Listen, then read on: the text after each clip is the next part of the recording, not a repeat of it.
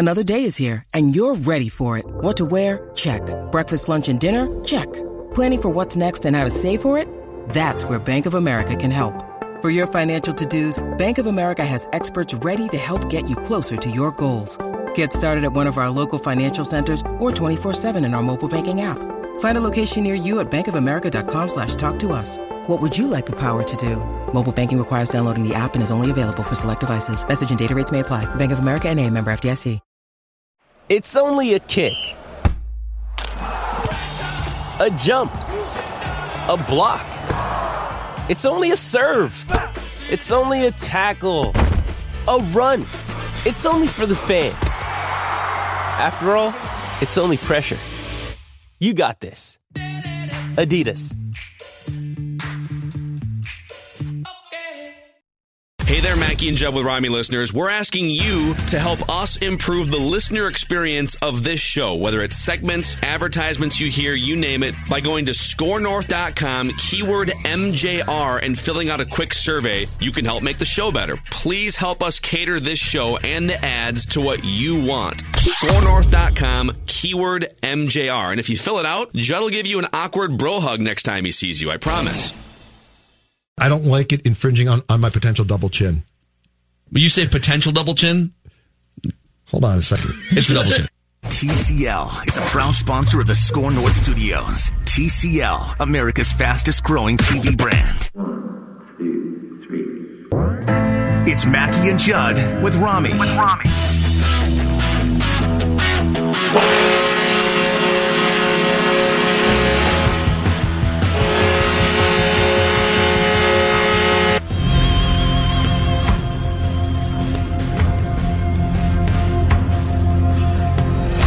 Judd.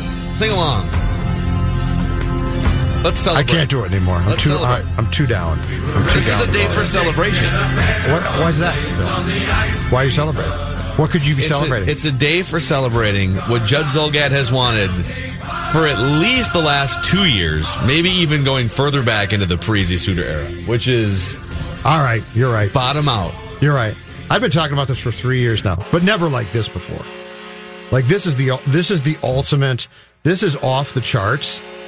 I was talking about will get sort of bad. This is as bad as you could possibly get. Well, and here, you're right. And, he, and here it is. By the way, Mackey and Judd with Rami. Rami, uh, I have not checked in with Rami after his claim that he was going to go tour some of the fine establishments Oh, of that's the Twin right. Cities last night. That's right. What happened I with that? I don't know. Do we know? Yeah. I don't know if I want to know. He didn't live tweet it.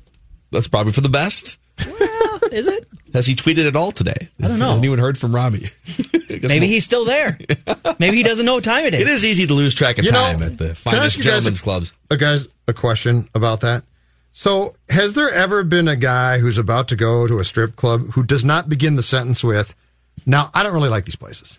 No, I seriously don't personally, but like every I've never ti- been in one. Every time somebody asks, "Well, you haven't." No, never. I mean, it's worth never go- really had the interest. It's okay going in one, but Internet he traffic, started. He started out yesterday by saying, "Now, I don't really enjoy going to these places." Like, when's the last guy who's been like, Oh, you man. Oh, okay. Here's the deal. I am a huge fan of strip clubs. Well, you just sound weird. No, I know, but I In just fact, love I've got a rewards card over at the VU. Yeah. We we get a free rewards lap dance with our tenth visit. It'd be great. Yep. Yep. A little punch card. Anyway, so check on Rami, somebody out there, if you could let him let him know that we are thinking about him. We should Uh, text he'll him. We should on text him and find out. him. Sure. Find out So- if, if he went and got a bunch of dollar text him. bills. You don't. You doing okay, buddy? Yeah. Yeah, just shoot him a little note, see what happens. So here's Yeah, what's going on? Here's the start of the season for our Minnesota Wild. Oh boy. Yeah. One one and six record. Yep. The worst goal differential in the NHL. It's a minus fifteen after two weeks. Yeah. You- one in six. Ah, it happens. Yeah. and the fewest points in the NHL. The Wild uh, so far have two points on the season. Everybody else in the league has at least three, and I believe everyone in the conference has at least four. So they're they're they're bottom. I know we're only two weeks into this thing. Yep. But they are at the absolute bottom. Yep. And Jason Zucker after the game last night said, and I'm gonna I'm gonna read this. I know that tone is important here, so but I'm just gonna read this. Okay. I think more than a meeting, and they had a players only meeting last night, according to Of course uh, Mike did. Russo. Yep. I think more than a meeting is going to have to jumpstart us, to be honest with you. It's going to be each individual guy from Bruce on down. Mm-hmm.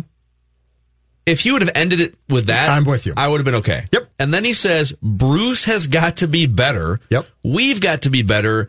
Everybody's got to be better. That's it. Yep. I took that, and again, I wasn't standing next to him when he said this. I'm just sort. I mean, it's it's obviously you can read quotes and tone is important and things like that, but I put myself in the skates or the shoes of Jason Zucker, and I think, ooh, that is that's really disrespectful. And I'm not saying that Bruce Boudreau has been the perfect coach this season, but I do think Bruce Boudreau, and again, I'm not the hockey guy in the show, you are, so you tell me, but I think Bruce Boudreau is one of the best coaches in the NHL the last 20 or 25 years. I know he doesn't have a Stanley Cup championship. He does have the second highest active point percentage among coaches in the NHL. Mm-hmm. And almost every team he goes to, they they they tally 100 points in the regular season. Mm-hmm. And they score a bunch of goals. Mm-hmm. And they've done that here in Minnesota a couple times too. And so even if he isn't having a great year coaching, I, I need someone higher up on the rung than Jason Zucker to be the one that says it out loud. Well- I, I, that landed wrong with me, and I think it's disrespectful. I agree. Um, so let's start with this. What what's your what's your favorite term? Is it self awareness? Be self aware. Yeah. Okay. Y- your team's awful. You have two goals. Jason does, but your team's awful. And, and I kid you not, when I am, this is not hyperbole. I'm not trying to be a smartass here. I'm not trying to be overly critical here. But for instance, right now, watching Eric Staal, to me, I have empathy. I'm sad for him. He can barely move out there. He's awful. Like he's unplayable. Unplayable. He shouldn't be playing. Um, Parise is a shell of, of who Zach was. They're an aging team that is so slow, it's hard to watch. And, and because they're slow, they can't get to pucks. The skill is way down there. They're a young team that lacks dynamic players who, best case, are learning right now, okay? But nobody can be like, I got this. Yeah. So, to go back to your favorite term, if you're Jason Zucker in this time right now, how are you not more self aware to say, we're all playing really poorly right now? You know, if you want to say Bruce deserves better, that's fine. But this comes back to a question of how dense are you to bring up the head coach? Now, if this was a good team, like let's say they had a really good team still, let's say it's 2015 or something like that. And he says this, I think it's a dumb thing to say, but I get it. You're feisty, you're mad, your team's good. But this team is far, and this is what I don't know if fans don't want to hear this. They don't like this. They don't get this. This is really a situation where if you're self aware, you're saying, we're not a very good team right now. The reality, if you want to go, if you want to say something that's going to cause like shockwaves, you could say, I don't know that we're a good team, period, here, because that's the truth. Now, now I get it. People are going to say, well, a player's not going to say that. But, but to bring up the head coach's name, and this guy has to, you know, Bruce is the guy that after every one of, these games has to watch this Drek and then come out there and answer to Russo and Sarah and Dane and all these people who ask the same questions, and it's not their fault. They- But, you know, you're slow. You lost the same way again. You gave up four quick goals tonight. What happened there? And Bruce so far has done a very good job of not naming names, not indicting play. You know, he could easily say, I've coached a lot of stars, and let me tell you, these guys suck. Like he could say that. Um, he might at some point. And, but after and after the loss at Toronto on Tuesday, Russo asked again, you know, basically you're just your team's so slow. And Bruce, as calmly as possible, looked at Mike and said, Yeah, but this is our team. Like this isn't we're we can't change this right now, Mike. We're- we're- and so for Jason Zucker then to come out and act like I'm a good player and and I've got the street cred to bring up the coach as the one name, it might have been hard to do, but if you're going down this path, you need to go down the path of saying, watching Eric Staal play right now is really difficult. Like if you're going to go down the, down this path, which by the way, I would suggest you don't go down. But if you're going to take this path, you know, I'm watching a lot of my older teammates right now who aren't doing their job at all. If you want to name names, I would suggest you don't, but you certainly can. But to point, the only name that you name is, is the coach. And, and then Phil, quickly, no, the no, other take, no, go ahead. The other Explore thing, the space. the other thing that really frustrates me about this is, is the reaction of Wild fans then to be like, "Well, you didn't hear the tone and you don't know," and and he's right to light Bruce up. You brought up the stat yourself. Under what premise is he right to mention the coach here? He's not. And for him to now basically say, well, yeah, we've all got to do. No, this starts with you, buddy, and it starts with your teammates. Yeah. And Bruce Boudreau took this job, no, I think three years back or so, because this was seen as be- being the team. He was going to be the final piece to this puzzle, which, by the way, includes a lot of these current players to win a Stanley Cup. Mm-hmm. And, dude, Jason Zucker, I got news for you. The team stinks. You're not good yourself right now, and you might not be good, period. So let's all just realize, if nothing else, just come out and say, we might not be good. You know, I this this is apples to oranges a little bit, but with Bruce Boudreau's credibility, and I think he I think he has a lot of credibility. He's been a, a really really successful regular season coach, and the knock on him obviously has been losing game sevens in postseason series and getting bounced. He's never won a Stanley Cup, and like we could explore that as a nitpick, but he's been a great regular season coach. Flip Saunders, apples to oranges a little bit. Flip Saunders was a great regular season coach, right? He took teams with one superstar and role players, and they won 50 games on a regular basis. He goes to Detroit, and I get that that Detroit team was amazing, and that was kind of a Larry Brown team, but great regular season coach. So I see a couple parallels there. Just likable figures, right? Respected people Respected, I behind the the- uh, scenes, yeah, right? Respected, definitely. And I'm trying to think, you know, whether it's with Flip stint in Washington for a couple years or when he came back to the Wolves and they weren't very good. If somebody would have spoken publicly, tone or not, like forget Right. about tone for a second, I'm with you and brought up his name and said, you know what? Everyone's got to be better. Flip's got to be better. Everyone from Flip on the all the way down's got to be better on this team. And if it and if it was someone other than Kevin Garnett, Zach Parise or Ryan Suter would be the Kevin Garnett in that scenario. Mm-hmm. Let's say I'm trying to think of who was on those teams a few years ago. Let's say it was like, uh, I don't know, like a pretty good, like Zucker's a pretty good player. Let's whoever that equivalent was. Let's say it was Gorgui Dieng or something, Yeah. like a pretty good player. Like Thad Young, right? The guy that got Yeah, Thaddeus Young. Yeah, that's a great bad- example. Not a bad player. Yeah, good player, but like certainly not a franchise changing player, Right. which is what Jason Zucker is. Right. And, and and if he would have said, you know what, we just got to be better. Everyone from the top down, everyone from Flip all the way down. Flip's got to coach better. Like, whoa, dude. Right. Whoa. Yes. That's how I felt when I read that quote last night. And this is a perfect segue into the second part of this conversation. And also, you know, I like to use self awareness on the show. The other thing I like to say is the gap between reality and, and expectations. And anyone who expected the Wild to still be on the upswing or for them to still be, I mean, look at the, look at the roster, for God's sakes. I mean, I know. Mikko Koivu is 36 years old now. Zach Parise, Ryan Suter, they're 35 years old. These guys are 35 year old players. Mm-hmm. They signed these guys with a five year window of prime left, maybe even like a two or three year window of prime left, hoping that it would pay off in those five or six years. They made the playoffs a bunch. It was fun. It was good regular. It was relevant regular season hockey. We packed the arena for six years. It was great. And this is what you're left with. You're left with a declining roster. Your your trajectory as a franchise is going the wrong way.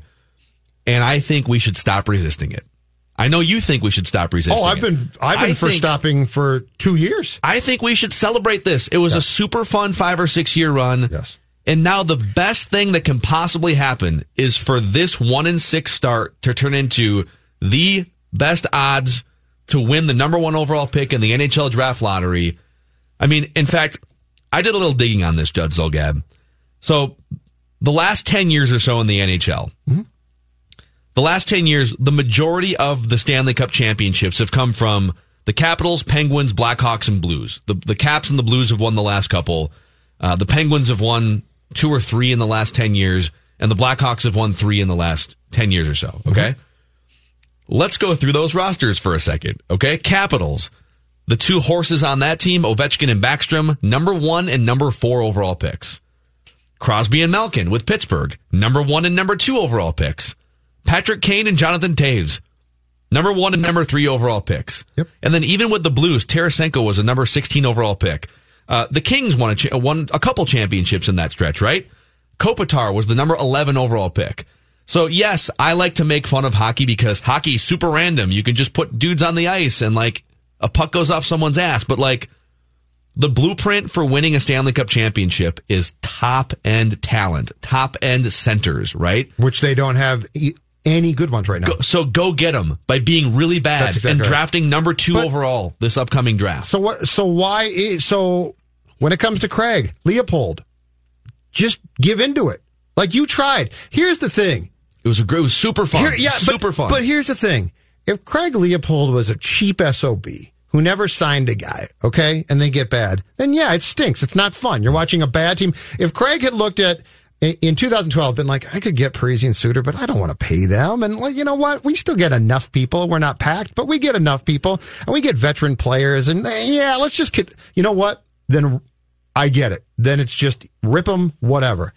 But in his case now, I don't understand this holding on to no, no, we still, and, I, I know he wants to sell tickets, but as, as I keep saying now, embrace the suck. You suck. Embrace it. And the other thing is, and I don't think that this in this town gets talked about enough is it's 2019. If you embrace the suck, you're on the ground floor.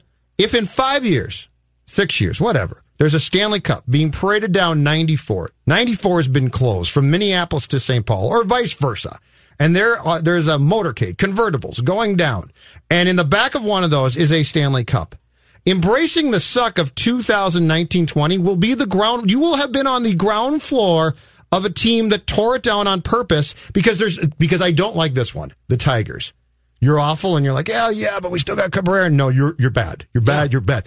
Baltimore, bravo, the Orioles. You, you're doing it right. The Houston Astros embrace the suck, yeah. and now they're great. The Miami Dolphins. Yeah, the 76ers. Miami Dolphins. Yeah. Don't know if it will work, but you're embracing it. So for Craig, embrace this now. And and here's the here's the caveat that most teams don't have. That's a nice little carrot on the stick. Kirill Kaprizov, who's playing in the KHL, which is a pretty good league in Russia, I believe is almost certainly going to come here next year. Now he's not a center, he's a wing. But guess guess what he can do? He can score goals. He can snipe. Snipers and centers, Phil, are incredibly hard to, to find. The Wild expansion franchise in what 2000 2001 has had one Marian Gaborik. Yeah. That that's their only sniper. Also, by the way, you want to know where he was drafted? Not twentieth overall. Exactly. Okay. Exactly. Not twentieth overall. But so don't don't fight this, ladies and gentlemen. Don't fight. I am. It's seven games in, and I'm not sitting here being like, man, going to be a long winter. It's going to be no fun. No, this is I, great. I'm sitting here saying you middling SOBs for how long that forced me to watch you go to the playoffs. We're in the playoffs. This is our ice. Oh, we got beat in the first round. What happened? Well, you couldn't get to the net against the Blues because you had no sniper and you had no heart. That's done. And here's the other thing, too. And you're going to hear this. You're going to hear this one. Well, Fenton really screwed him up because he traded Nino and Coyle and Granlund. The Niederreiter trade's awful. Okay, we, we too bad. It's it is the it will be I think forever the worst trade in franchise history. It is Brock for Broglio. There's no question about it. It's terrible. But as far as Coyle and Granlund go, getting more w- would have been great. But the trade off there is they were middling players. They were never going to get you. Like it wasn't like Charlie Coyle. The light was going to go on, and you were going to say Charlie Coyle's your guy now. Charlie Coyle and Granlund were always going to be who they are, which is probably better players than the two guys that they were traded for, but they were going to keep you in that netherworld of yeah. we're okay. So this is seriously one of the most excited times for me as a, a sports observer in, in this town in a long, long time. This is what I've wanted.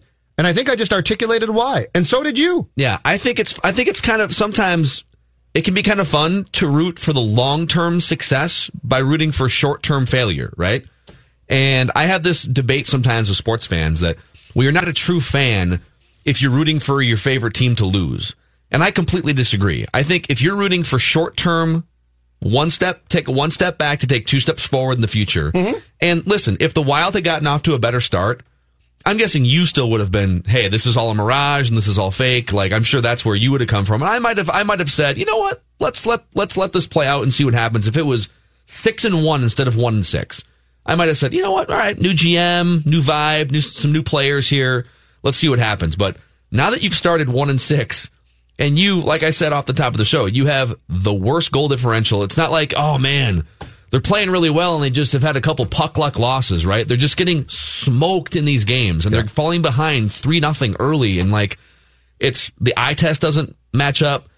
Um, but you're still kind of clinging to a lot of the core pieces that you've had for the last eight or nine years. I think, and I, we're saying this, you know, we might as well make it official on this show going forward. We have one vision for this team, and it's to draft number one overall in the 2020 NHL draft. So we Get that. To, get the lottery. th- two two things have to happen. They got to finish with a bad record so that they have a good chance to get step two, which is win the draft lottery. Mm-hmm. And I don't even know who the prospects are. I don't know. Is there is there like a There's franchise not, there's, changing not guy? a, there's not a Crosby type. okay, but what? there's a but bunch maybe next year. players. This might be a multi-year process. But Let's have fun with huge. this. Kaprizov is huge. If if he comes here, he gives you the type of player that you simply don't have. And by the way, too, And he was he wasn't even he was like a he wasn't a first round no, pick, right? because he, was, he he was uh there there was fear he, he wouldn't leave, so that's why he went and later. so he yeah, but but I think he's going to now. And the thing about this team too is, and Bruce continues to, to talk about the fact that they've given up goals in like three goals in a brief time period, and then they give up four goals in a brief. Uh, watch them play though; they simply can't score. Yeah. So like your choice is if if and when they tighten up defensively, and let's say they don't give up four goals in a brief time, they're going to lose two to one, three to one. So just accept it. Like watch this team and accept the fact this is the worst National Hockey League team I have seen in this town since the 87 88 North Stars. Guess what that yielded them, Phil Mackey? Guess what that got them? yeah. Lou Nanne, number one overall pick, took Mike Modano. Yeah. And Louis has also talked that that year he, he went to the Gunds who owned the North Stars and said, I can try and milk us wins into the playoffs. Or, gentlemen, we can bail. And if we bail, there's two prospects that are fantastic. Yeah, Lou. Uh, by the way, Lou might have been the first one during this stretch of. He might have been earlier than you were when it came to. Well, because he knows. gotta bottom out. Because he's done it. He's done it. Yeah. But they got Mike Modano, a- and the league is a lot different now than it was back then. But they got Mike Modano then in, I believe, June of 88. And by the 90 91 season, guess what? They made a magical run through the playoffs because that's hockey. Yeah, they also you could make the case, and it, it took a while to. So Modano broke into the league what 1989. Yeah, he. I think he played another year of juniors because of uh, contractual issues, and then uh, broke in after that. So it took, took, took a while. five or six years for that. I know, I know they made the magical run. Um, Oh, then but- they got really but in terms of like really good regular season success, they were a first place team for six years, starting in like 1996, basically. Yep. So you, so you know, the the blueprint's sort of in front of you. If you want to win a Stanley Cup, yes, there's a lot of small sample size luck in hockey, but you better have a top talent, specifically a top center, talent. Yep, and so again, like I think we can, I think we can have fun with this. This doesn't have to be like you're saying. Don't fight this. Let's have fun with this all season. This isn't. They're not going to turn this around and make. They, they ain't winning the Stanley Cup this year, folks. Even if they turn things around a little bit. And they'll continue to say, but, but the Blues did it. And you'll be like, you're not the Blues. I think we need to provide a comfortable environment for our friends in St. Paul and say, listen, we got your back on this. Yeah. Lose some games. Yeah. We support this mission yes. to build a great young nucleus. And you could argue they've been around for 20 years, right? Mm-hmm. 20 years of wild hockey. Mm-hmm. They've only had two top, top picks. They've never had a number one overall pick. They've only had two top five picks Marian Gaborik and Benoit Pouliot, right? Yeah. So, so to have this Didn't have much, to remind me of that I one, mean, think about they've gone to a conference finals. They've made the playoffs probably more often than they've missed in the 20 years. It's probably 10 or 11 playoff appearances, something like that. And they've done it mostly without top, top talent outside of signing Zach Parise and Ryan Suter. And Zach Parise is a really good player, but he like, He's a hard worker. he's, yeah, he, even in his peak, he was, He's not a sniper. yeah, he was Absolutely. never.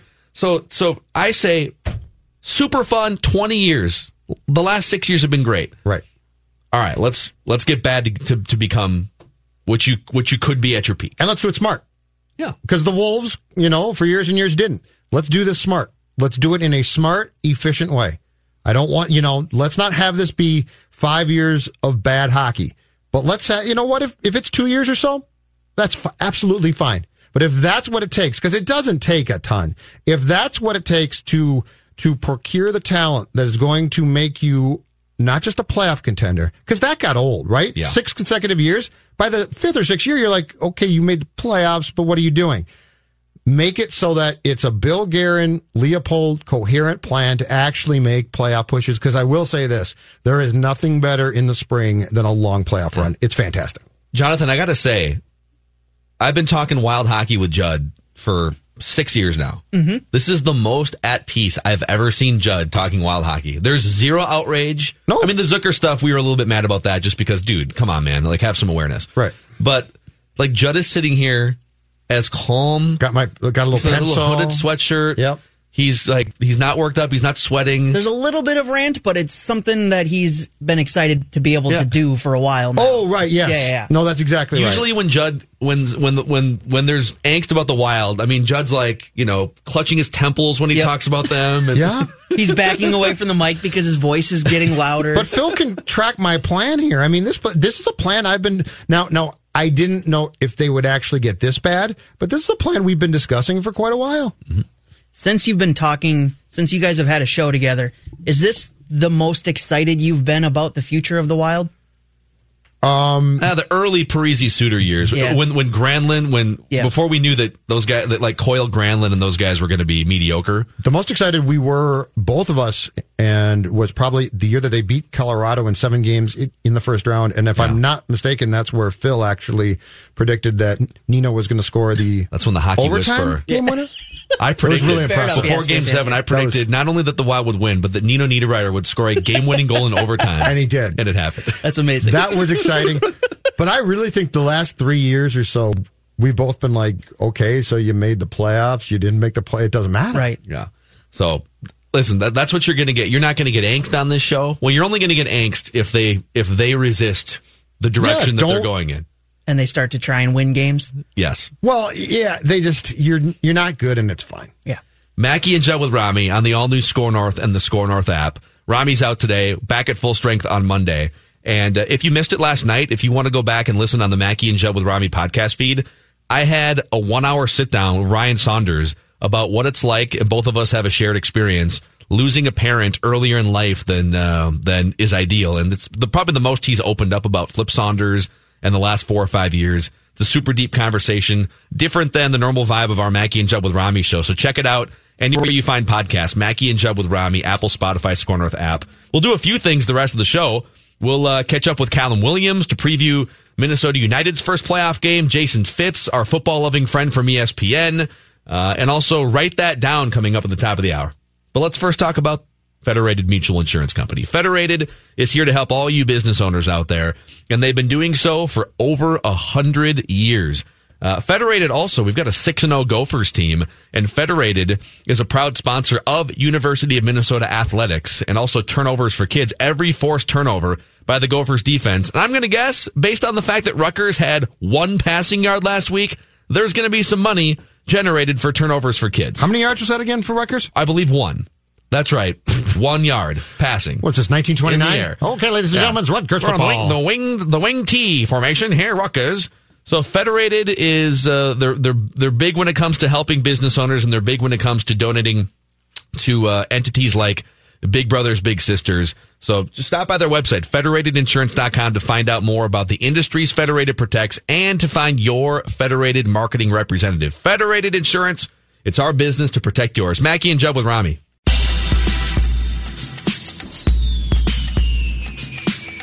Uh, Tom Roller tweets into the show, loyal listener. So, does your stance on wild? uh, let me let me start that sentence over again. Okay. Uh, does this mean no Judbot this season? He tweets in.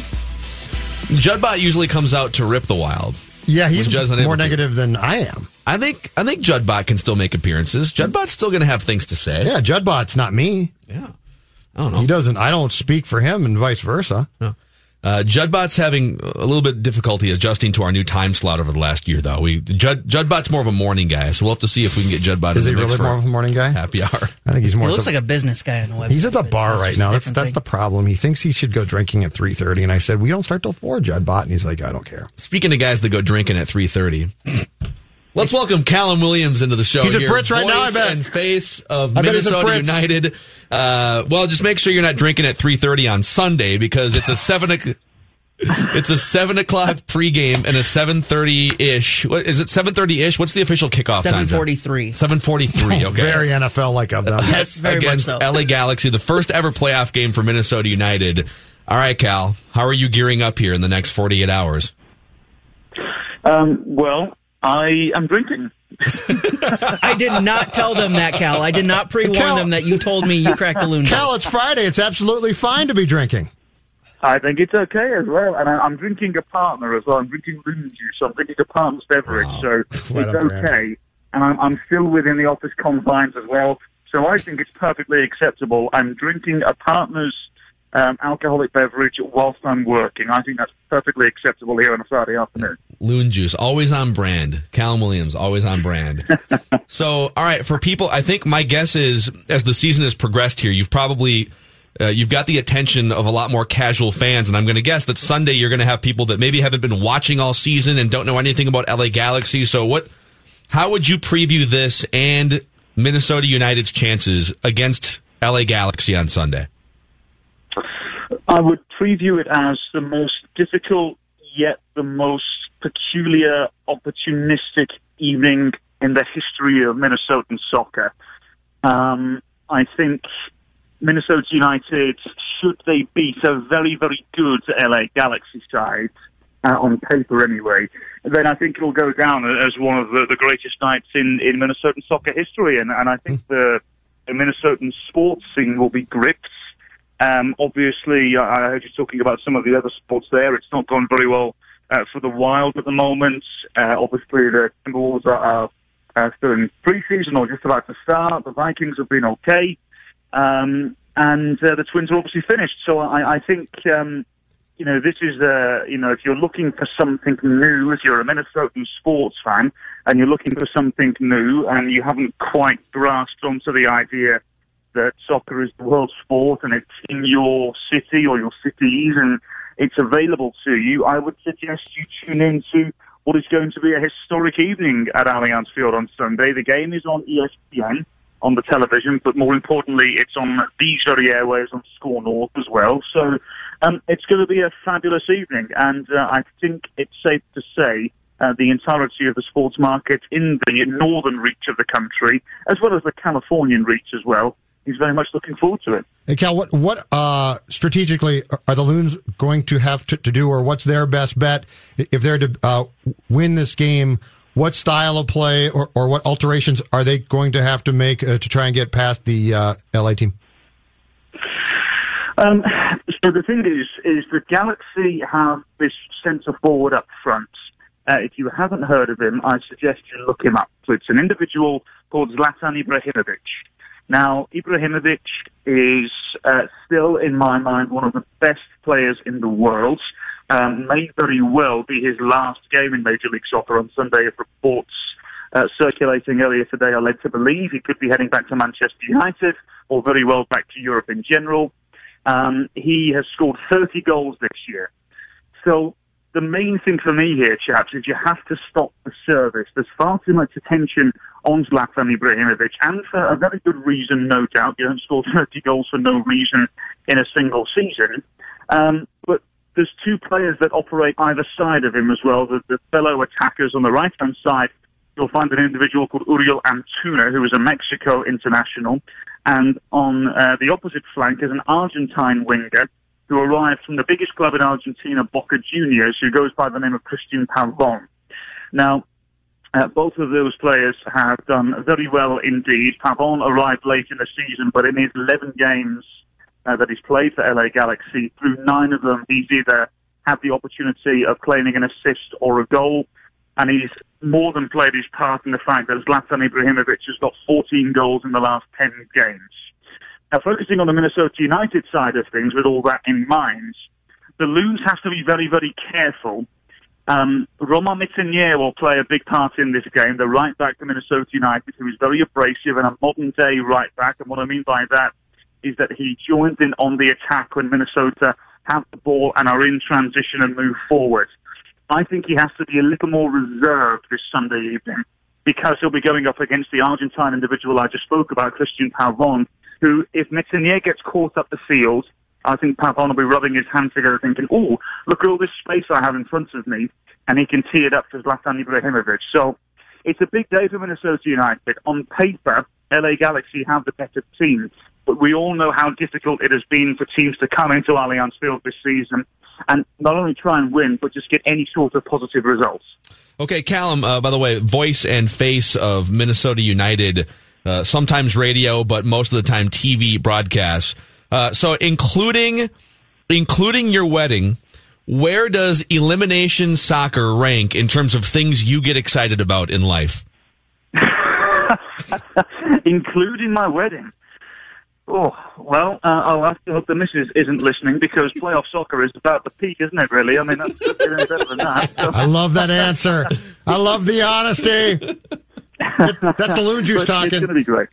It's Yeah. going to be great, guys. It really is. Look, as I said, it's going to be a historic day on Sunday, and, and I really think the Loons have got an opportunity. Um, you know, I, I failed to, to mention in the previous question the three players that I'm assuming will play underneath the centre forwards: uh, Kevin Molino, Darwin Quintero, and uh, Robin Lod. Um, you know, all three are the best footballers that Minnesota United have at their disposal.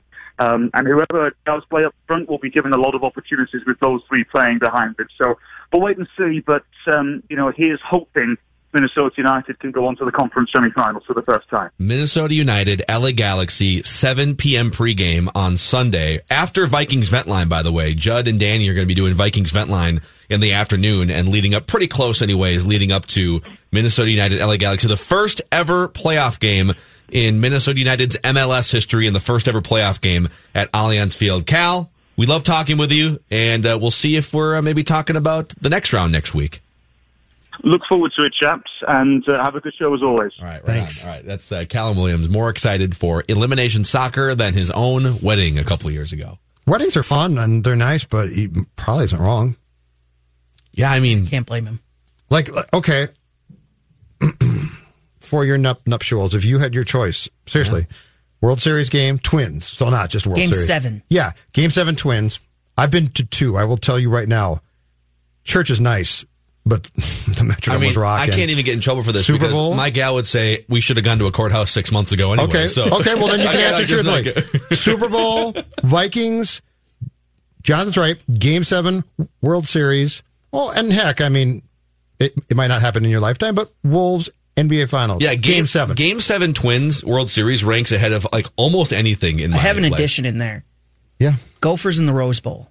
Because I know you're a U of M guy. that would be cool. By the way, Wow, Gophers in the Rose Bowl. You know what? I mean, it might be because I'm I'm getting married in late December, so I'll, I might just stay out west actually and knock both out in the same uh, two week period. that'd be an elite decision right there, Phil Mackey. It's a hell of a honeymoon. see what happens. Uh, sp- speaking of, that's a great good segue because one of the questions I want to ask Jason Fitz because Jason Fitz is part of the Countdown to College Game Day crew that does their uh, their social media show before College Game Day.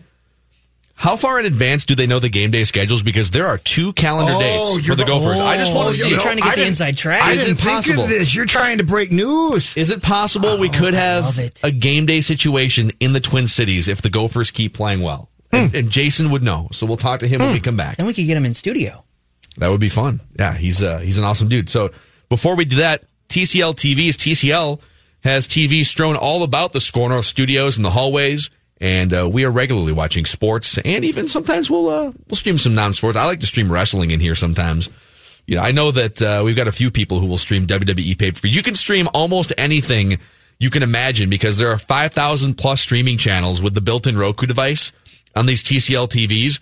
It's the best option for cord cutters too because like I said, you can whether you're a sports fan or movies, whatever streaming platform you can think of in your head, it's available through the built-in Roku device here. You can go to any major local retailer in the Twin Cities to see what TCL TVs are all about and why they are becoming uh, just some of the most popular uh, living room options in America. Again, it's America's fastest growing TV brand for a reason. You can go to the website too. It's TCLUSA.com. Mackey and Judd with Rami from the TCL studios. Jonathan here with the Score North download. If you didn't hear it last segment, you can join Dan Terra, Callum Williams, Kindred D. St. Aubin, Jamie Watson, and myself this Sunday for Minnesota United playoff action as they host the LA Galaxy in the first round of the 2019 MLS Cup playoffs from Allianz Field. Pregame at 7 p.m. with kickoff at 7:43 right here on Score North on AM 1500, ScoreNorth.com, and the free Score North mobile app. That's been your Score North download. Now back to Mackey and Judd with Rami. All right. Thank you, Jonathan. Mackey and Judd with Rami. No Rami today. He's uh, nursing a Well, let's just say he had fun last night. He's doing. I'm sorry, what's he nursing? He's he had fun last night. Good for him. Yeah. All right, our guy Jason Fitz from ESPN and the uh, and this is the this is the segue here, the Countdown to College Game Day program, and we have give it to us straight here, Jason. Okay, we are Okay. we are okay with you shooting us down on this, but our college football team here, the Minnesota Gophers, not usually a team that would pop up on the radar for things such as College Game Day because they're mostly terrible. Uh, they have had some pop ups and they've had some really good NFL players that have come through. Eric Decker, uh, Laurence Maroney. They had some uh, Marion Barber. Like we've had we've had some pop up seasons, but the Gophers are six and zero. They play Rutgers and Maryland the next two weeks. They're probably going to be eight and zero and ranked in the top fifteen. They have Penn State on the schedule as a home game on November 9th, which is also the same week that LSU and Alabama play. And they have Wisconsin at home the last week of the regular season. Is there any percent chance college game day could sniff around the Twin Cities? Uh, I think so, and you know, I'm not just telling you that because I like you guys. By the way, you get a day off when when you when you've had too much partying last night, and it, it's the middle of the day. I'm with you on Minnesota. this. That wasn't lost to me. I'm I'm proud of that. By the way, that that's that's well, Yeah. that's good work by you guys, and that's part of why we want to bring game day there. Heck, I mean, uh, I will tell you this.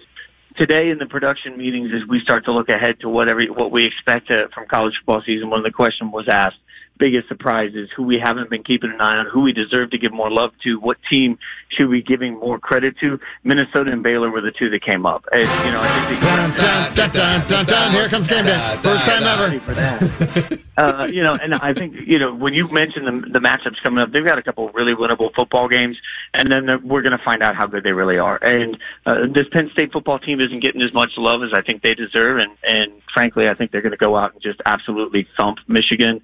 Uh, tomorrow night, so that's going to get a little bit more credit, a little bit more talk. But I think it's that Wisconsin game that you can sort of circle on there because Wisconsin is one of the few teams that has tried to build their, their themselves in a way that maybe could control the ball long enough to maybe keep Justin Fields off the field uh, for Ohio State. So maybe they could at least give Ohio State a game. And if they can do that, then there's going to be a lot of love for Wisconsin.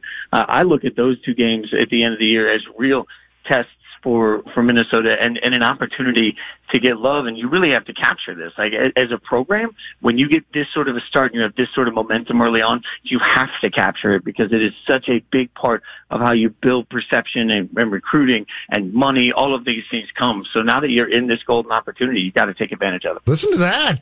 Jason Fitz is very excited about the potential of the Gophers being on game day. First time ever, if they get it. We'll see. Hey, uh, how good, uh, speaking of the Badgers, how good did you think that they were going to be? And because going in uh, the the uh, to the year, the entire storyline was Big Ten West is, is up for grabs. There might be you know three or four decent teams, good good teams. I don't recall there ever being this much uh, conversation about the Badgers and watching them. They are really impressive to me, Jason. You know, I agree with you, and and the reason that we weren't impressed enough with the Badgers is because, frankly, I think history is going to look back at this era of Wisconsin football as one of the most wasted eras ever. Because Jonathan Taylor is not just good; he's great. He's mm-hmm. I don't even know if he's just great; he's epic. And so you're talking about a once in a lifetime type running back that they've simply wasted because they haven't even been able to get competent quarterback play. So the the reason that we're all looking at Wisconsin suddenly and we're saying, "Wow, wow, how is this happening?" is because Jack Coan is not only giving them competent play, he's giving them really good play. And if you look specifically at his efficiency in games against rivals, he completed 86% of his passes against Sparty, 81% of his passes against Michigan. He played better in those games than we ever expected. And when you get that level of quarterback play combined with the fact that the offensive line is still playing well and combined with the fact that Jonathan Taylor is playing well, it, that's what makes Wisconsin exciting to watch. I mean, they're they're a very good football team this year, and, and look, I think you got to have great quarterback play to beat Ohio State. I'm not sure anybody in the country by the end of the year is going to be able to put up points against them, but I love the thought of Wisconsin coming out, slowing it down, and just trying to wear them down over the course of the game. That's the only shot you got to beat Ohio State. All right, so Jason Fitz, you earlier this week when you were hosting Outside the Lines, I believe you had Oliver Luck on the show, the commissioner of the XFL, correct? Yes, yes, yes. Okay, I, I I have so many, I could ask you like 30 minutes of XFL questions right now, but let's start with the unveiled their. Which, by uh, the way, I'm in for. I'm I'm in for that whenever you want. Yes. Let- okay, well let's let's start with We let's, all are. start with a few minutes and see where this goes. So uh, they announced their quarterback list. I mean, this is the problem, right? It's there's only like 20 viable quarterbacks in the world, period, in terms of you know trustworthy franchise guys, and they're all in the NFL. Uh, so they un- they unveil their quarterback list, and it does include some familiar names. If you watch college football, Aaron Murray, uh, Cardale Jones from Ohio State, Landry Jones. So there are some guys, Matt McGloin, that that if you watch college football, you know who they are. But are these quarterbacks? It's it's like it's there's not even a Tommy Maddox on this list, like a guy who could maybe go to the NFL and be a starting quarterback. So I, that's what I'm worried about with the XFL. It's less about Vince McMahon and are they going to get it right from that perspective? I just don't know if the, there's enough quarterbacks in the world to make it interesting. No, I agree with you, and uh, that's going to be the biggest struggle for the league. And and frankly, I don't understand why they rolled the draft out the way they did because they did their draft. For anyone that didn't see, they did a snake style draft and they broke it down by position groups. So they actually, instead of doing rounds, they did specific you know, groups. Hey, today we're drafting skill positions, and next we're drafting defensive line players. They they broke it up by group, and and in doing so, they sort of clumped it all together in this mini event in a boardroom. And you know, if they had had the quarterbacks to to launch with, then what they would have done is a huge event somewhere in a massive city, and they would have done this big. Hey, look at this quarterback going to this team, and they didn't accomplish that. And and you're right. You know, they they've got some quarterbacks that are brands in areas. If you want to buy that Landry Jones being reunited with Bob Stoops is a great story. The sure, I guess. But the other part of it, to your point, is it takes quarterbacks to fill stadiums. And I think the biggest fail that the XFL did is that they've already booked their leases to play in massive NFL stadiums. Ooh. So you want to tell me that the New York Guardians oh. are going to fill MetLife? No, they're not. So what you're going to see are 5,000 people sitting in a 70,000 seat stadium that nobody's going to give a damn about. And that's, that's such a bad perception on TV. That's the mistake I can't wrap my head around. From Vince McMahon, who understands entertainment, go small and make it look packed. Don't go huge and make it look dull. And what's weird is year after year, league after league that tries to do this, they do the same thing, right? How many of these teams think, oh, you know, we'll play in we'll play in the Viking Stadium or that? And it's like, no, you're you're exactly right. Find a nice little college or find something where if it starts if it starts off slow, it's not like okay, we just lost all of our capital. I don't understand this because there are so many uh, things and examples, Jason, that, that you can point to of exactly what you're talking about. It's failed, and the answer is very clear. You need to start smaller and build up from there. And here, real quick, here's the funny thing about so Vince McMahon. They launched NXT as a WWE brand spinoff. So they have Raw, SmackDown, and then they, they launched NXT a few years like ago. minor league. Kind of like a small minor league system. And they don't do those shows from 20,000 seat arenas like they do Raw. They have a studio in Orlando that has, I don't know, like 500 people or 1,000 people, and, and, and they, they produce it up and it makes it look full because it is full because it's a smaller studio. So he's he's done it with his own business, the WWE. But have fun at MetLife, Jason. well, uh, yeah, and you're and the other part that, that just blows my mind is that most of these cities have MLS stadiums. So try and put it in the soccer stadium at least, which is only going to seat you know twenty thousand for many of them. Some are bigger, but you know that that gives you a better opportunity to at least somewhat make it full. Or to your NXT point, do what wrestling companies have done for years. If you have to, build your own stadium somewhere with a, you know, cameras the way you want it and play the games in one location. Make it a draw that way. I don't know, but, but uh, what I do know is that to y'all, to the point you guys have both made, the only way people are going to buy into the XFL is if it sustains. And I think it's going to have to make it all the way to the year three, you know, because we've seen too many one year leagues that fold. And in the second year, people might start to buy in. It's going to have to get to year three. Exactly. I don't see how you do that having to pay the overhead of a stadium. Okay, what in, in your mind, the uh, quick Jason Fitz solution? What can the National Football League do about officiating so that week after week after week, we are not talking about one, but as many sometimes as three or four games that were adversely impacted by the one thing that we should never have to talk about, and that is blown calls, replays, blah blah blah. Well, I'll, there's two answers to that. One, I think the league's happy because we're having conversation about it constantly. It's just like the college football playoff. It would be easier if it was eight, but what would people yell about? So I don't think I don't think the league minds, and they showed you because they just did a new collective bargaining agreement with the refs, right? So they didn't change anything in there. The one thing they changed is the one thing they know they can fix. They changed the training process and they believe as a league that over the next four to five years, the training process will make this better with the amount of young officials that they have. And that's right. I just said four to five years. So the NFL is telling you they think they have four to five years to finish this, to fix this problem. That means they're also telling you they don't think there is a problem. I, I think we just need to accept the new reality that refs aren't always very good at their job and they're going to blow games. So you better hope your team doesn't leave it in the hand of the officials. Yeah, Major League Baseball needs a, a training program too, or it's just K zones. They, are just training a room full of electronic You think zones. Joe West would be like, I love this training program. It's great. I'm finally learning how to call You know, balls and strikes. They could put a cowboy hat on the electronic strike zone. hey, I'd be up cowboy for that. Joe West. He can sing. Yeah. Hey, I'd be in for robot referees, by the way. Like robot referees in football, give that to me all day long. Put microchips in everything, make it robot referees, and then let's see if any players actually fight the refs at some point. Like now we're now we're taking this whole thing to another level. Ro- robot. It's a first down. It's a first down. Robot outside the lines host. Welcome back. I am Jason Fitz. Let's talk about the XFL.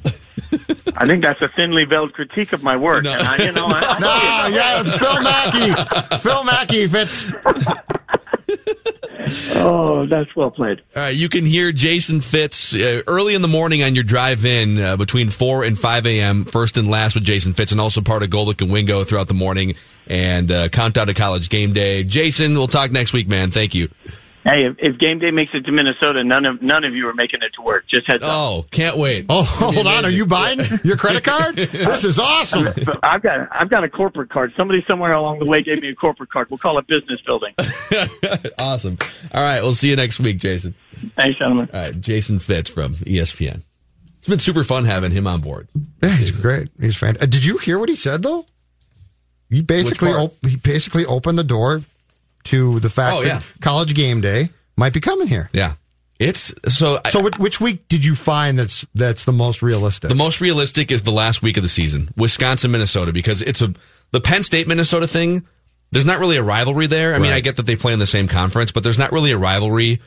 And that's the weekend that Alabama plays LSU. yeah, you're not going. Yep. And you know, some people are saying, "Well, but that's a CBS game." Yeah, but they still They don't care. game day doesn't really care about that. No. But Minnesota, Wisconsin, is it longest running rivalry in the history of college football or close to it? And I think Wisconsin's going to lose to Ohio State. They play Ohio State, I believe, between uh, then and now. The Gophers aren't going to go through Penn State and Iowa. Like the Gophers are going to lose a game or two as well. Sure. But even if that game's for the division and they're both ranked, that could be a game day spot. That could be fun.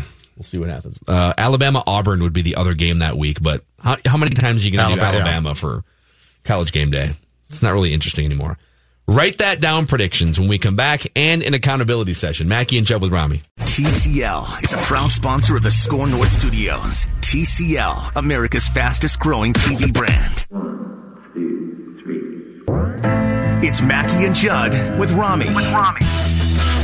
Write that down. Write this down. Write it down. You like writing things down. Write that down. I, I don't have a pencil. Well, remember that. All right, this is this is our comeuppance every single week. We run our mouths, we make predictions, we put things on the record, and then we keep track of each other's batting averages. It's called Write That Down with an accountability session attached to it. Rami is not here today, but we will go through. Oh, there's accountability predictions. Yes, there are, there is. And uh, if you're a listener out there and you want to submit some predictions, I saw Mike J just submitted a prediction right before the segment started at Score North on Twitter, SKOR North. You can also tweet them at me at Phil Mackey. I am the, the keeper of the spreadsheet that houses all of our uh, predictions here. We've got Manny in for predictions too, but let's go through this. All right, we've got now the the listeners have led the batting average race for most of the season, and then had a bloodbath two weeks ago to fall behind in the standings. So we'll see who's in front in the batting average race as we go through this. Uh, listeners had one prediction off the board that was a three item parlay Mm. from Nate M. And I th- this actually came off the board officially when the twin season ended. But his three item parlay was Goldberg defeats Ziggler in under three minutes at SummerSlam. Minute 20. Kofi Kingston retains the championship against Randy Orton at SummerSlam. It was a double count out. And Byron Buxton will not hit for the cycle in a series the rest of the season, which was going against all of my Byron I was going to say that's a predictions. that's a bleep you to you. and so Well we're gonna give him, we're gonna give Nate a home run for the Yeah. for that three item parlay. Deserve. Congratulations, Uh oh. pretty good. That could be bad for my God, you're in danger. uh, my batting title or batting lead could be in real trouble now. See, So a couple listener predictions that came into Mike. Uh, Mike J said neither the Wolves or the Wild will win 30 games or more this year. Wiggins will be in the ESPN top 100 next year, and Bruce Boudreau will be fired before the season is over. All those seem well, not all of them seem realistic, but uh, Brian Brian S said the Vikings will miss the playoffs this season because they got screwed by the refs at Green Bay on the Dalvin Cook offensive pass interference reversal. And Ben H said by opening day, the Twins will acquire at least three starting pitchers. At least one of them will be a 2019 twin. At least one will be an all star in their career. And at least one will give them an average annual value of $20 million or more. So those are listener predictions. That's really detailed right there. All right, Judd, here's what happened to you this week. No, I don't. No. No, You I- said- I don't like when you start like that. You said Zach Parise will score in the Wild home opener. Uh, yep, yep, I did. It's wrong. You said Andrew Sendejo will get ejected from the game against the Vikings. He didn't even get a 15 yard uh, uh, cheap shot penalty. I was very disappointed, my guy. And you said the Wolves will trade Jeff Teague before the start of the regular season. Well, they should have. Probably not going to happen at this point. However, you did say the Gophers would beat Nebraska. So you salvaged at least one point there. We'll get to the batting averages in a second. Uh, guest predictors throughout the year, Callum Williams, we just had on last hour. He said Quintero would have at least 15 goals and 15 assists on the year. 10 and 5 is what he had this season. Uh, James Murphy said the Twins would win the World Series and that Jalen Ramsey would be traded to the Chiefs. Neither of those things happened for James. How did the Chiefs not get him, by the way? That really was a interesting swing and a miss by them. Probably should have Yeah. tried harder. Philadelphia, too, probably. I predicted Andrew Wiggins will start the season with the Timberwolves. Looks like that's going to happen now. Uh, Jonathan, Yeah. let's get to you. Yeah, that doesn't sound good.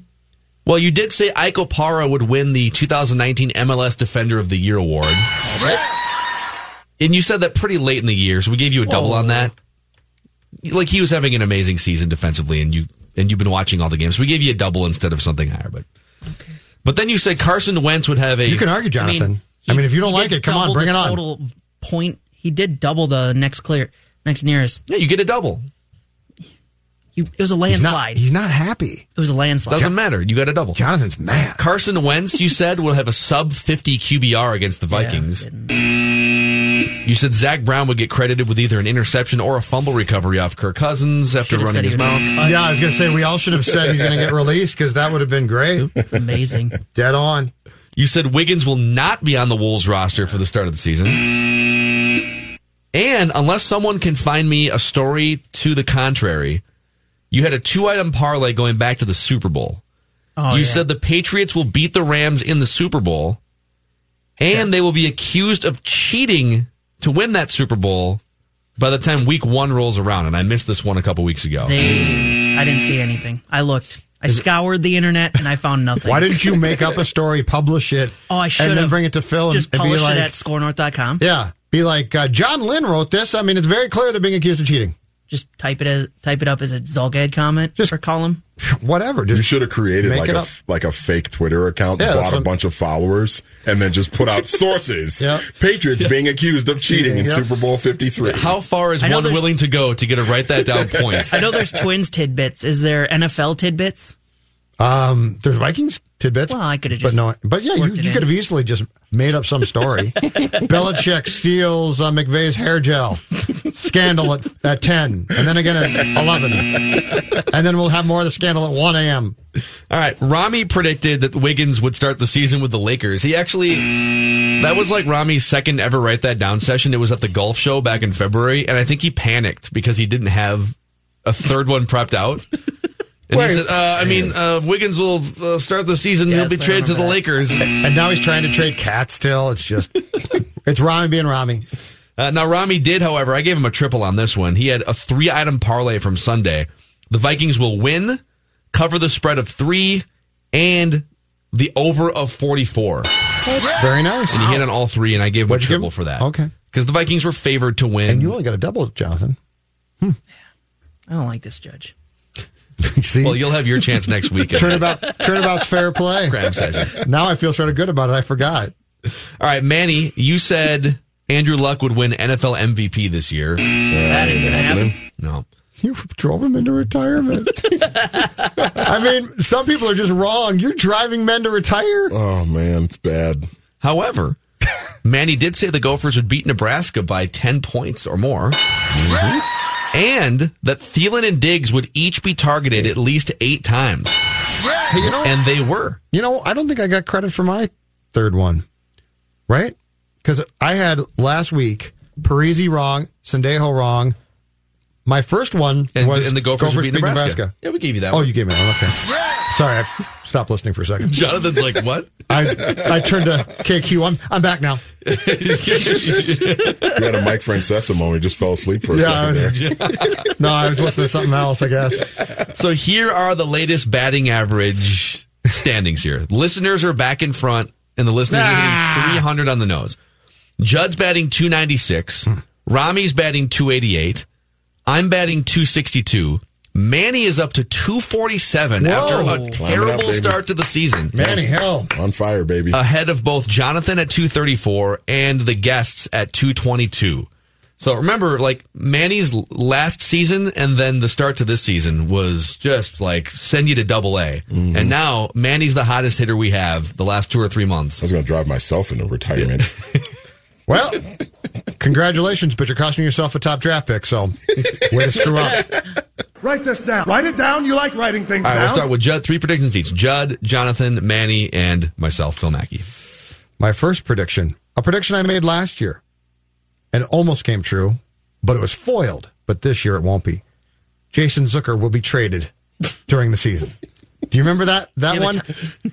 Uh, no, I'm gonna. think you no, predicted that No, you know what? I'm already. not. I'm not going to put it in a exact time period because that would be very Zulgadian, and he'd be traded one day after or something. So no, I'm just going to say they will move him this time around. Yeah, you had predicted a- he'd be traded before the season started. Yeah, well, he's got a 10 team no trade list now, but after I think Actually, you specifically predicted he would get traded to Vancouver. at what point?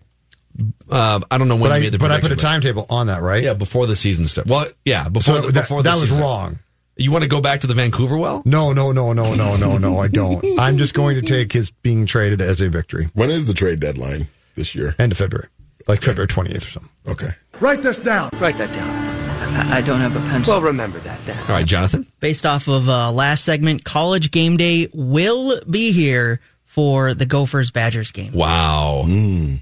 You Wow. just, you just jinxed it. I almost feel like the, one of those two, like the, the Badgers aren't going to go in the tank. Let's pull up the Badgers schedule real quick here. Because They the, Michigan the- tomorrow, That's the tougher one to get to because that Or means they Ohio have to get They through have uh, Ohio Penn State State and Iowa. They have Ohio State a week from tomorrow. Okay. yeah, they have they have Illinois, Columbus. Ohio State, Iowa, Nebraska, Purdue, and the Gophers.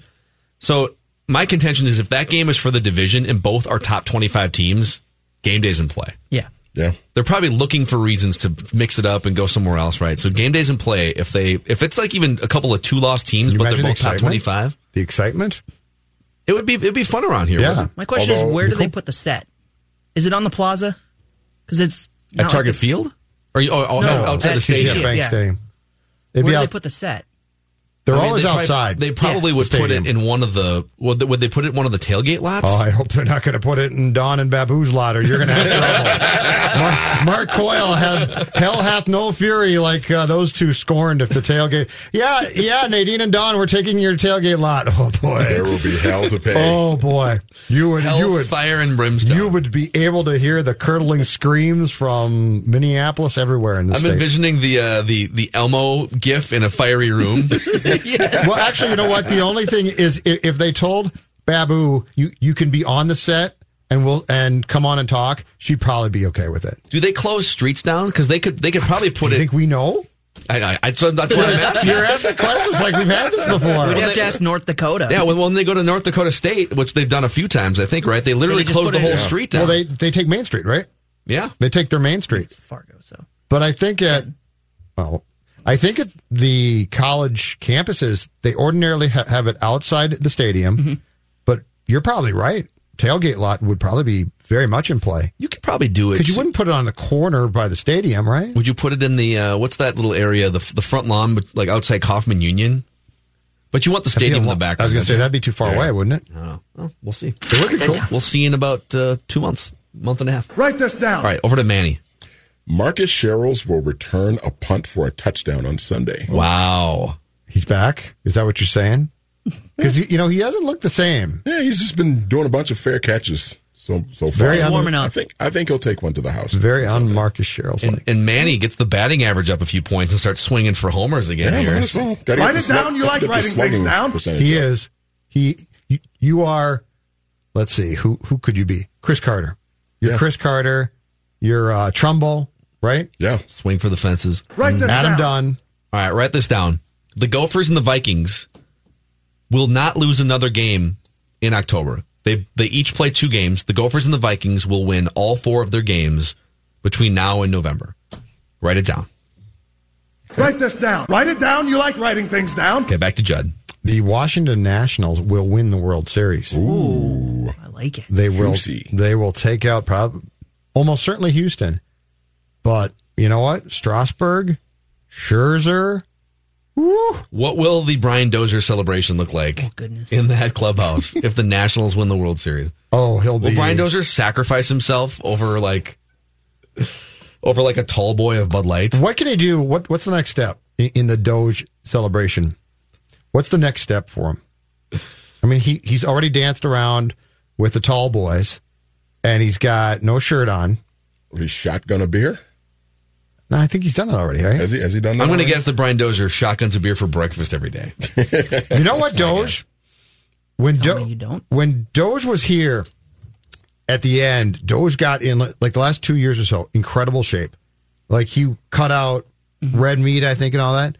Looking at Doge now without the shirt on, I think he's sort of gone back to being Doge. I think when when when you when it's the end of the year and you're no longer the starter, Howie Kendrick is the starting second baseman. I'm with you on this. I think you can cut a few corners, right? Oh, absolutely. Believe me, I'm not. You're good to eat a rodeo burger and back drink to some beer. Doey Doge. I'm not passing judgment here, but Doge looks like he's having fun again. Yeah, Write Doey this Doge. down. Good for him. Write it down. Yeah. You like writing things down. All right, back to Jonathan. Uh, Another Gophers one's here. Rutgers will get shut out this weekend, and the Gophers will win by at least 21 points. Okay. Yeah, uh, Rutgers has scored seven points in conference play in Yep. four games.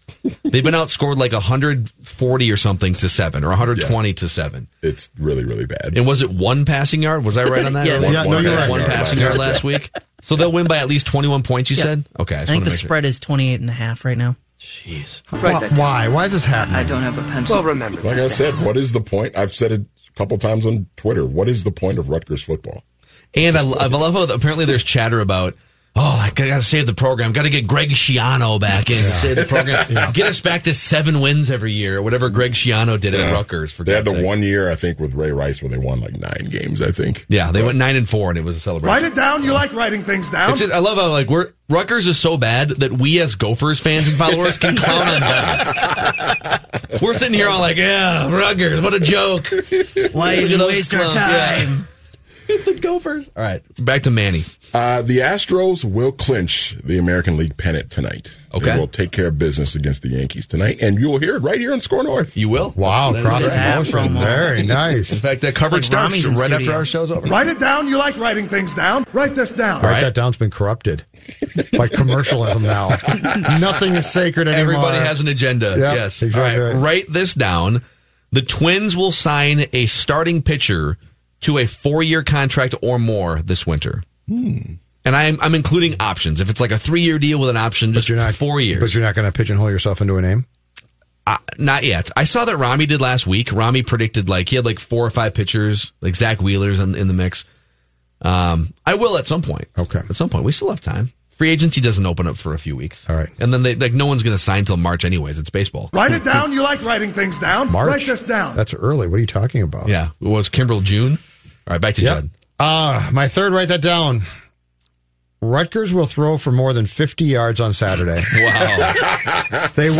Everybody They will torch by the way. Are we gonna- Gophers We're going secondary. to talk about the demise of the Gophers defense late in the season once again. Rutgers will unveil the forward pass. It's a new thing on Saturday afternoon in New Jersey. and look at the boys as they throw the ball forward for the first time. It's Rutgers football I've been joking all week on Big Ten Network. I've been joking all week that I think the Rutgers will score the most points against the Gophers, more points against the Gophers than they will against any other Big Ten team, and it might be like 13 points. Yeah, if this if, if, if this turns into a shootout, and by shootout I mean Gophers win forty two to ten over Rutgers.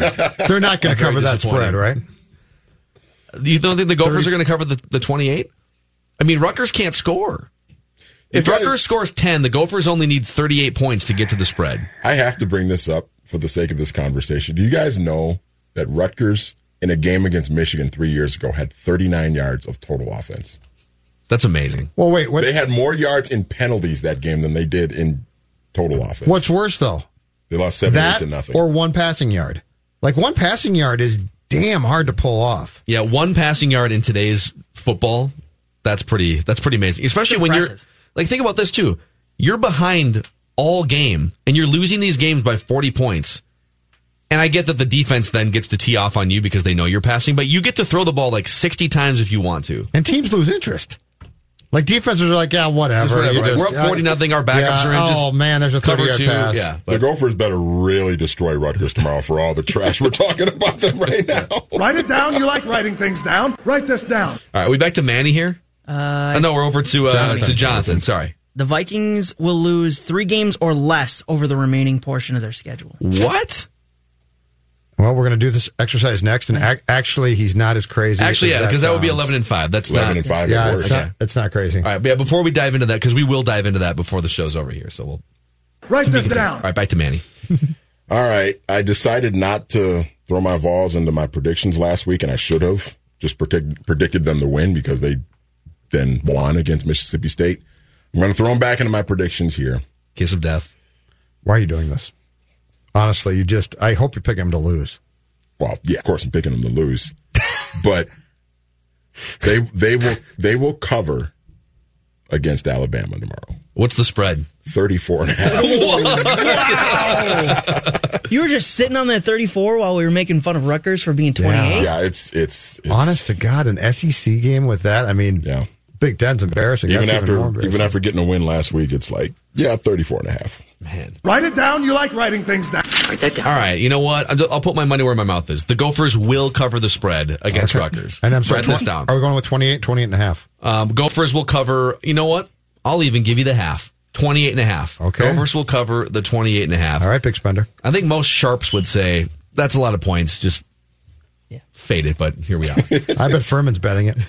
you probably, we should check in with Furman sometime. Furman, Furman's the greatest derelict I know. He's, I love when Chris Long's pretty bad, He's on. Furman. I think he's coming. He was just uh, this daily wager show. He's on every day. He's I like know. half shaven and eyes are sunken. He bets college hockey. He's been up. When watching- is there time to shower? when is there time to groom oneself when you were betting college hockey? The fact that he knows college hockey is hilarious to me. All right, when we come back, that's by the way, that's write that down. Every single week, five o'clock on Fridays, we put our money where our mouth is. We keep track of each other's predictions, an accountability session. We keep track of the batting averages, and uh, we make three predictions each. Mackey and Jeb with Rami on SKOR North and the SKOR North app, and we will we will repick the Vikings schedule from this point forward. The SKOR North Podcast Network consists of more than a dozen shows from the SKOR North Twins Show and Raised by Wolves to The Scoop with Doogie and Royce Unchained. You can find a full list of these Minnesota sports podcasts over at skornorth.com and the SKOR North mobile app, or just search SKOR North, S K O R North, anywhere you find your podcasts. All right. Get ready for some NFL Films music here, Let's Jonathan. do it. Because we're going to go through this schedule. I'll throw it out to you guys. Uh, not not and, and and the news that came down today, Pat Mahomes. It's the best case scenario injury for him. He didn't he didn't completely destroy his. It's a knee injury, right? And that's what they're classifying it as. He didn't completely destroy ligaments. It sounds like he's going to be out for at least three weeks, though, and that means in the Vikings game is three weeks from now against Kansas City. Yeah, he'll miss that game. So he's not going to play in that game against the Vikings. Matt Moore, And and the last time the Vikings played Matt Moore, 2010 in Carolina, and he threw for 299 yards in the game where Childress tried to yank Brett Favre. so great. that was sort of the beginning of the end of the of at least publicly the Favre uh, Childress thing. And Matt Moore, one of many examples. Dan Orlovsky was this. If you're just not a complete dimwit, you can be a backup quarterback in the NFL for a long time. Our guy Oh. Sage Rosenfels was it jokes about it all the time. He was a backup for 12 years and made millions of dollars And by Matt NFL. Moore, and so Matt Moore, what he didn't play last year. I- I think he was out of the league, Yeah. out of the sport, and He then was scouting with the Dolphins. Yeah, and then he resurfaces. What a job! By complete dimwit, do you mean tweeting about how you're a really great quarterback and have parents tweet the same things. Is that what you're It, referencing? it wasn't a Kyle Sloter shot as much as it was a Christian Ponder shot, actually. That if, I don't think Christian enjoyed it though.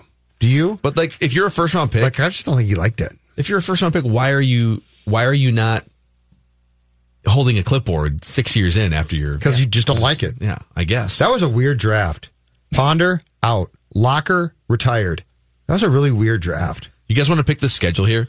The Vikings are four and two right my now. second time today doing it. Of course, I want to do it. Are you gonna are you gonna deviate from uh Uh, you know, I have lost. one? I have lost my morning projection sheet. I think I accidentally crumbled it up and threw it away. But Okay. I'm not going to purposely deviate from the fact that I am even more optimistic about, which is really weird because after week four, it felt like all hell was breaking loose. Actually, optimistic. So we're going to go around the table. We'll go. I'll go first, and then Judd, and then Jonathan. And I've got all of us starting at four and two. That's the Vikings record right now. Yep. At Detroit this weekend, win. Yep. Win. All So three. all of us have them beating the lines this weekend. So they're going to overcome some makeup calls by the officials. Is that what's going to happen? Are the Lions going to come out and be PO'd and play hard, or are they going to be PO'd but really tired too? Short week, defeated when they know they shouldn't have been. Yeah, I almost feel like I can't get a feel for how they're going to be. This game for them, I don't think they have to win it to prove, but like if you're the Lions and, and people are trying to figure out, all right, did Matt Patricia figure something out with this team? Is this team buying into Matt Patricia? If they get smoked by the Vikings in this game at home, it's probably a sign that all right, things aren't as great as it, as they seemed the first month and a half. if they get smoked by the Vikings at, at home in this game, I think that could put Patricia on the track to being fired because that's going to speak volumes about because this is now supposed to be his team, his guys more so. So yeah, I could see that being and well, wouldn't that be unfortunate if Matt Patricia got fired? I have no beef with Matt Patricia. I don't like him at all. I think he's I'm going to keep that, I'm compelling. gonna make that very clear. interesting guy. All right, home against Washington, short week, Thursday, October 24th. Win. Not only a win, but they they might beat uh, uh, Washington like the Gophers are going to beat Rutgers on Saturday. Washington is. I, I at one point had some fear about this game because it's you know Cousins against his former Yeah, team. you Prime drummed up fear for like a month. I know I did, but about this game. they're so bad. I mean, Adrian. What's Adrian going to? Oh, I'm I'm going to show them. He's going to fumble. And they times. dusted off their future quarterback, Dwayne Haskins, uh, in the game. Oh, right, I should have and done then a he write that down on this game. It's next. Thursday. Why didn't I do a write that? I should have done a write that down. Adrian Peterson will fumble at least twice. Dude, Well, you you can still still get these on the record. Uh, you- you- Let's open. Hey, it's an open window. Adrian okay. Peterson fumbles twice. Adrian Peterson fumbled I twice. love it. At least twice. At least twice. I'm not going to say that he loses both because that's sort of arbitrary and weird, but I'm going to say that he fumbles at least twice. And If you know I'll the put the Vikings defense will be triggering in on that. They'll be Of keying in. course on they that. will. Harrison Smith will force both of them probably. You know what? I'm going to say this. This is a primetime game. Kirk Cousins throws for at least, I'm going to say at least 275, two touchdowns, Whoa. and no interceptions in that game against Washington, and the Vikings win. So Kirk Cousins silences the primetime doubters. Now, usually when you're playing a primetime game, it's against a quality opponent like the Bears or That's the the Seahawks. thing here, But it's yeah. You're Thursday playing Washington. football. But you know what? It's a primetime game. And part of the checklist for Kirk Cousins is primetime. Yeah. Absolutely. Write it down. All right. I'm adding these to the list. You want to throw one in here, Jonathan? Uh, not yet. we'll get there. Uh, I think if Dwayne Haskins is the quarterback here for this one, then the Vikings win this in a blowout. I think if, if it's Case Keenum, though, it's a little bit closer, but it's still going to be a Vikings win no matter win what. either way. Okay, Yeah. so we we all have them uh, winning the next two games on the road against Kansas City without Pat Mahomes.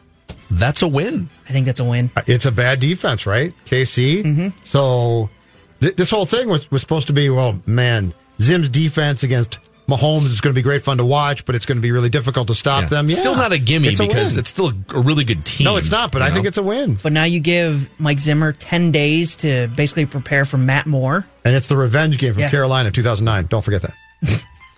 Not for Zim, but Oh, who cares? It's just it's a good storyline. okay. Another primetime game. I'll this is it. Sunday night against the Dallas Cowboys, Week Ten.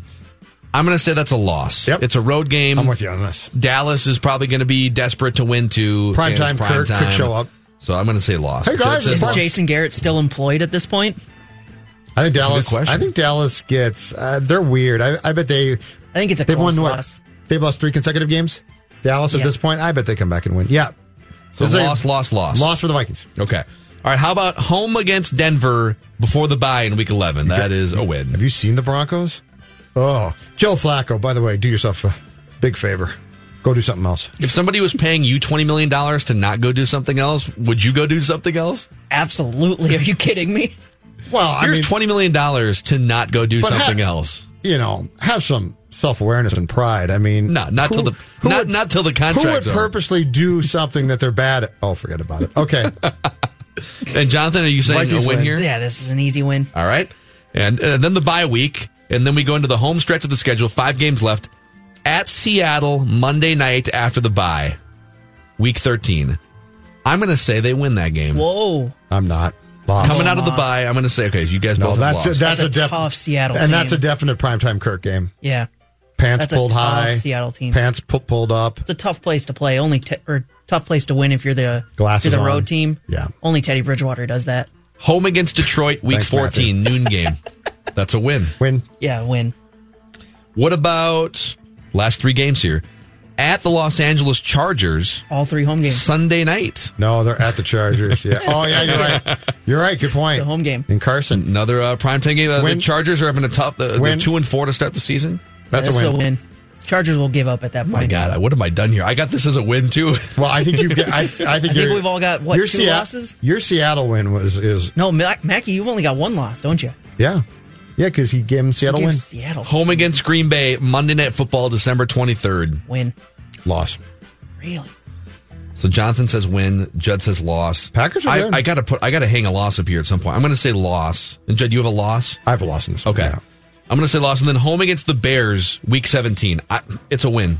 They're not going to lose all these games in division. So I got to win there. Win. It's a home game, final season, final game of the season. I think it's a win. Ugly Wow. last year. Wow. They lost this game last year, but So what, I, I, I, said they gave win. them two more losses.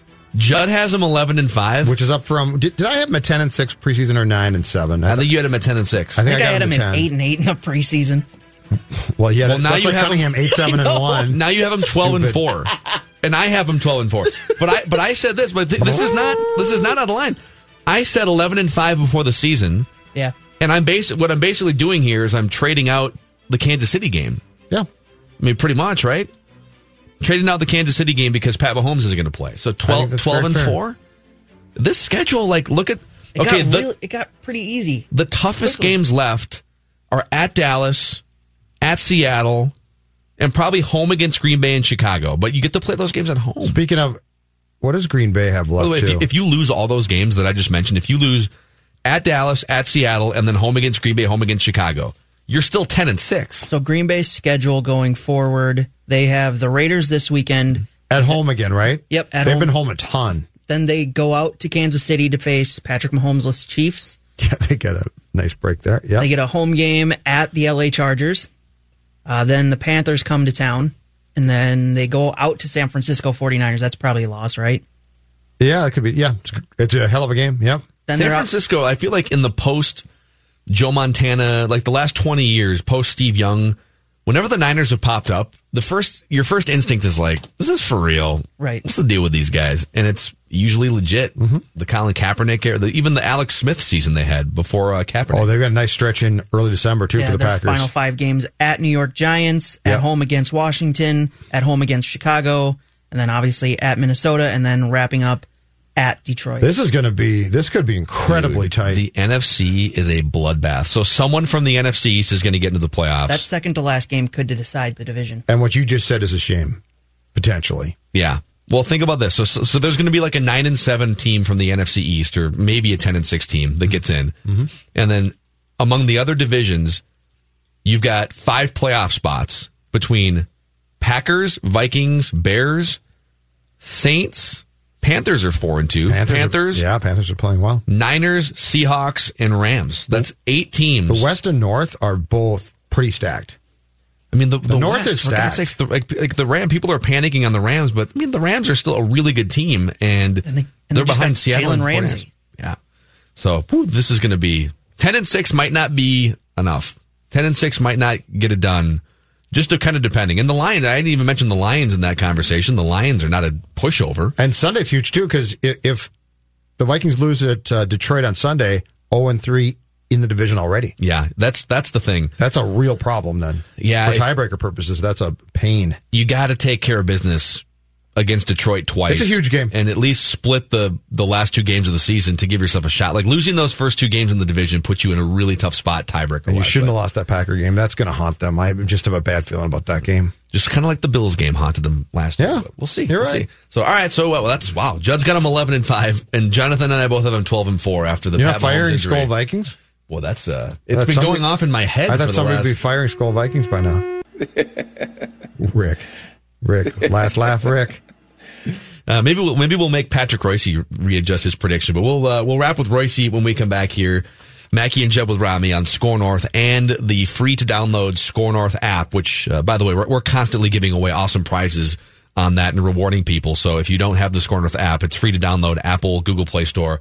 Luther Brookdale Toyota has been a partner of Mackey and Judd or Mackey and Judd with Rami for quite a long time. And uh, they've been a partner of my family's going back to the 1980s. I mean, we've been going We've been going to uh, for a long time. It was the old Toyota City location, and the comparison I can bring up is probably Tampa Bay Rays, or I don't think they'd be offended if I said this. Oakland A's, where you've got all you got the right team, you got the right front office, you got the right personnel, and you just need a better facility. Well, a few years ago, they built a better facility on the corner of 694 and Brooklyn Boulevard, and so now they've got the stadium, and it's state of the art. You go in, and uh, it's just some of the best, smartest most knowledgeable people you're going to meet in the industry with some of the best vehicles and now one of the best facilities. It's the total package. Stop in and ask for a test drive. I highly recommend the brand new 2019 and soon 2020 RAV4s.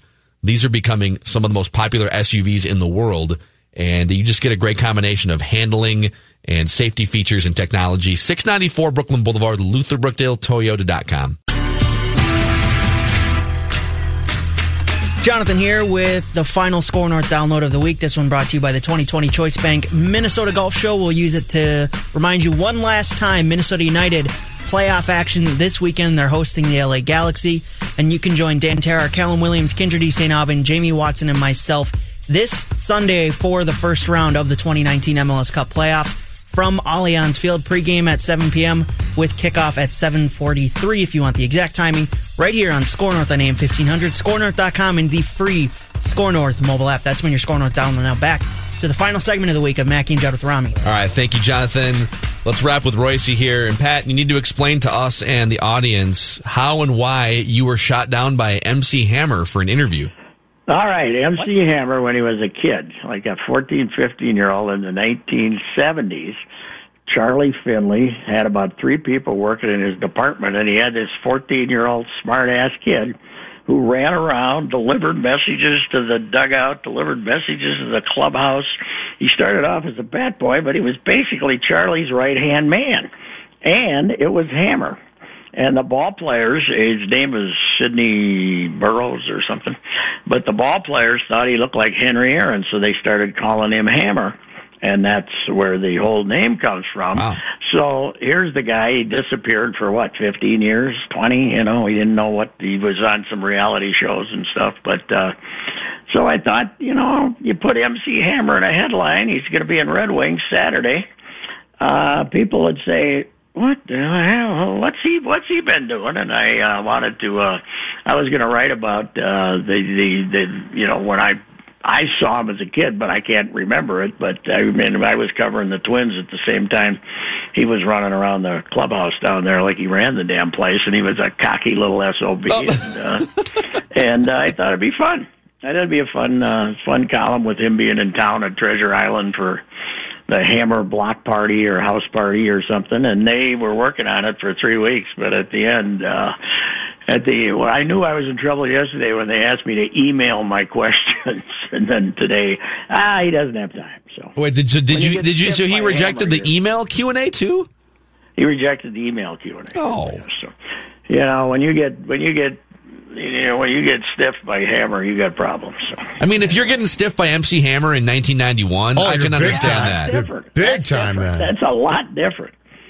But Plus, plus the other thing I wanted to ask him is, you know, my my friend Wicker used to always insist there were at least three hammers because there was no sporting event where he wasn't there. Remember that he was he was at every sporting event, every big fight, every there was hammer. There's sometimes sometimes he was at two events a night, and, and Wicker was convinced there were at least three hammers. So I wanted to, I was gonna have fun with that idea and how big he used to be, and now he's here, and you know how he started with Charlie Finley. I thought it'd be a nice, a different column, but uh, didn't work out.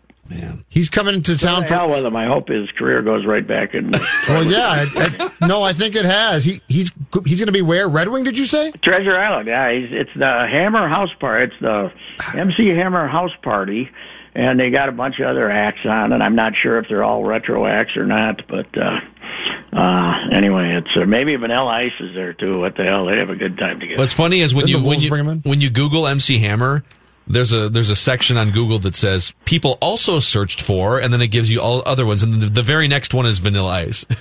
oh, really? Royce, knows pop culture. Okay. Rick James is after that. If you guys want, Yeah, well, well, Hammer. I mean, it, it was unbelievable how big he was for about three or four years. He was everywhere, but he managed to kick away all his money. Right? Yeah. Well, that's that's how you get back. That's how when you're uh, 60 years old and you're going on the casino tour. That's that's what. Thank God. Thank God the casinos exist. My Though. theory is they must have sold enough tickets that they didn't need to talk to me, though. So. Probably. Yeah. Yeah. Good I effort, though, Patrick. My audience might not have been a let's go see Hammer audience anyway. So. Do you call him MC Hammer or what? Uh, what I would have called him, I Yeah. What would you call him? I suppose I would have called him Hammer.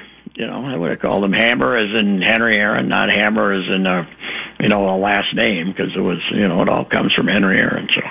Pat, I what, what, wanted would you, ask him about meeting Henry, and because apparently Henry, in addition to looking like Henry, he's a big baseball fan. He was a big A's fan when they were, you know, when they were winning World Series and stuff. He was a little kid, so. Pat? What would your rap name be?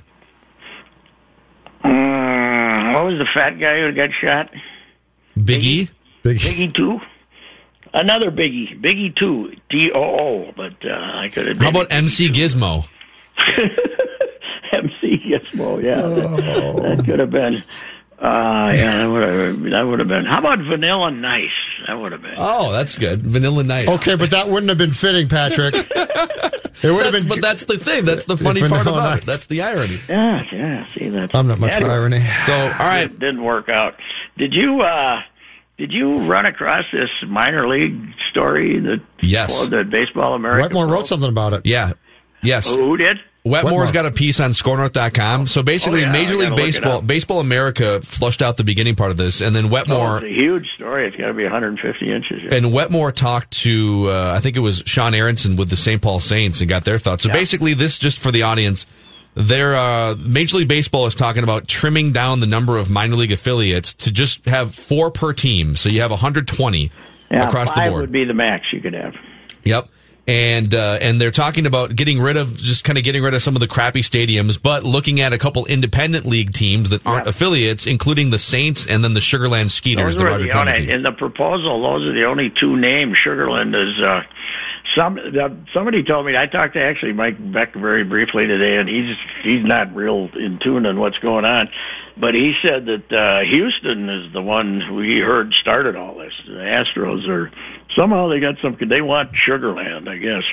And I got to tell you, somebody from the Twins two three weeks ago, I said, you know, wouldn't it be great if uh, you could get a your Midwest League team in uh, St. Paul? And he said, how about AAA? So Yeah. anyway, so. Uh, So it, you know, then you could bring your pitchers in by Uber. You know, a guy could be, you know, somebody somebody could be ta- if they still took batting practice. Somebody could get hurt in batting practice. You could have a guy over here in, in a half hour, right?